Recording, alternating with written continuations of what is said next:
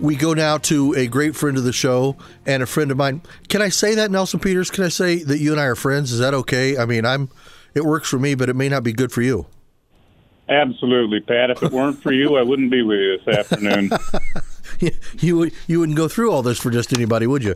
uh, Nelson, and, and of course, Nelson's one of our three county commissioners, and the reason that we have Nelson on uh, is to talk about something that came across my desk this morning.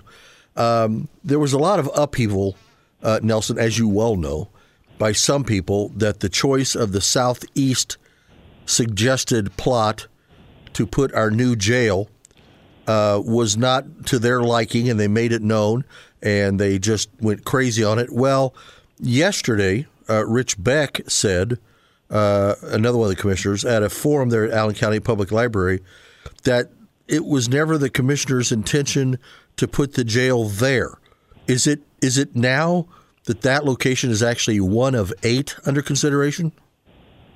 It it is. Uh, you know, Pat, what happened when we were getting pushed by the federal judge, such as we were back in uh, June, right? To come up with a plan, to get an architect, to name a place, to get a bill of sale in hand, so on and so forth. We we had to fill in a blank. The most uh, expedient solution at the time was to fill in the blank with the property that we owned we have continued to vet properties as we did before to try and land on the best spot that satisfies a number of criteria. The architect that we're working with right now has helped us develop a matrix that lists about 27 different criteria to help us arrive at that best decision. That matrix includes things like proximity to local schools, proximity to neighborhoods, uh, potential for economic development, access, so on and so forth. And so at the end of the day, we're going to try and land on a spot that ranks the highest out of all the criteria that we've established. You know, I, I, get the hesitancy of some people that live out there in southeast Fort Wayne, which in fact is not real far from where our station is, as you know. Um, right. And I didn't want to discount some of their uh, concerns about having it there. I, I, tried to be as open as I could, Nelson, with some people that we had calling around that time. Well, it's just too close. It's just too close to Paul Harding Junior High School. Well, it's equally as close to Northside High School, where the jail is now. Um, yep. And one of the things that struck me is when I was out doing the uh, the broadcast from Headwaters Park during the the Three Rivers Festival, we were right across the street from the jail, and there were hundreds of kids around. So it, that that's not ideal either, but it seems to work. Yeah, let me let me address that for just a second. You know, we we've heard the same arguments, and so we've run some of the traps on the current jail. Right. So proximity to schools. Well, the proximity to that the originally proposed site uh, was close to three schools. Uh, the current jail is every bit as close to seven uh, schools. Yeah. Um, you look at economic development. Well, it's going to stymie economic development. We've got $150 million of economic development going up on either side of the current Allen County jail. Proximity to neighborhoods. Um, well, the population down and around the current jail is significantly greater than it is around what was originally proposed. But one day I had the opportunity to meet with about a dozen pastors from the southeast side of town. And I explained all of that to them, and they said, You know, you are absolutely 100% right, and we get that. I said, So what's the problem? They said it is stigma. And I took a step backwards and I thought, whoa. They said everything that bad that happens in this community seems to happen on the southeast side of town. So we did stop and we did pause. And at a time when there seems to be somewhat of a renaissance out there, I think really one of the last things we want to do is impede that. Uh, so, you know, they've been heard. There's absolutely no question about it. We continue the search, but uh, I'm here to tell you that that site has not been 100% ruled out. Yeah.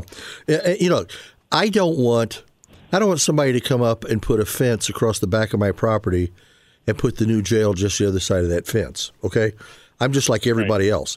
But the but the fact of the matter is that the county already owns that. The sheriffs are already using that property for their training, so it's not like anything's going to happen out there uh, that would be construed. We're throwing these criminals in your neighborhood, and your crime in your area is going to go up. I don't see that happening. Um, my only argument against the property out there would be the same as almost anywhere else. It's a shame that when they when they did the most recent work on the jail, which was what 10, 15, 20 years ago, um, yep. that we could have had a little more foresight. Can we go up? Three more stories. Can we go out another 20,000 square feet? But it's so hemmed in and, and you can't do it. And my whole reason for that is I don't really want you know the, the added gas, the the added wear and tear on vehicles and on the time of officers to get people back down to the courthouse for their appearances and all that, unless we can achieve through some high level video system, and they could actually be there before the judge in court from the jail and not actually be in court. Right, and that's actually part of the criterion that has made our matrix uh, you know, how much how much of police officer's time are we going to end up taking transporting to this facility or that facility and back and and and so on and so forth. So yeah, you're absolutely right. But yeah, let me let me talk just for a second about the uh, about the originally proposed uh, facility. Okay. We we looked at things that stymie economic development. One was a dump or a landfill. One was a shooting range. One uh, one is a dirty, dirty factory. The interesting thing is what you have out there is you've got a dump, you've got a shooting range, and you've got a 350 million dollar smelting plant that's uh, that's on the docket to be built out there. Right. Yet there isn't the first person who stepped forward and said, you know, that's that's a horrible thing for economic development. So it, it, it is interesting to hear that side of the argument and uh, you know and know what could be. Yeah, I mean, it, you know, um, it, it, was it accurate? Uh, you know, when you talk about the location that's there, and you're telling me that location is not out of consideration. Was Rich pretty accurate when he said that that location is really not our number one location? That these other seven, they're looking at them too. Now, he's not saying they're not going to land at that location, uh, but is it true that you're actually giving equal look to the other seven? Yes, that is 100% accurate. Now, there's a couple right now that have been totally ruled out simply because they, they hit the bottom of the criteria pile. Okay. And they just weren't workable. Maybe the soil borings came back and said it won't support a, a, a jail. Uh, maybe the, the, the earthwork was uh, too uh, cumbersome to, to make things work. Uh, so there, you know, there are, I would say right now, probably uh, three of them that are in true active consideration uh, including the one there uh, in Southeast Fort Wayne? Yes, sir. Okay. Well, listen, I appreciate on very short notice uh, you being willing to let us give you a holler and uh, and talk to you about this uh, because now, now, am I right? The reason that this property popped to the top of the list was all at once because the judge came out and said, "You guys need to get to this."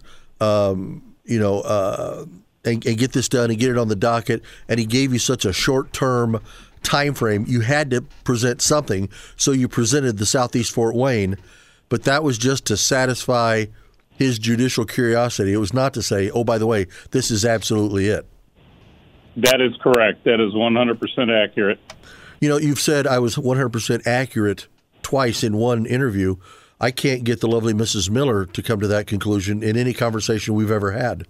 I'm... We'll work on her, okay? Yeah, yeah, we will. You know the lovely Mrs. Miller, and you know that's not going to happen either. Uh, Nelson, you indeed. thank you so much for your time today, sir. Go back and commission our eyes or whatever it is that you're doing on this afternoon. But we appreciate you making yourself available. Thank you. Always a pleasure to be with you, Pat. Yep. Thank you, sir. Podcasts by Federated Media.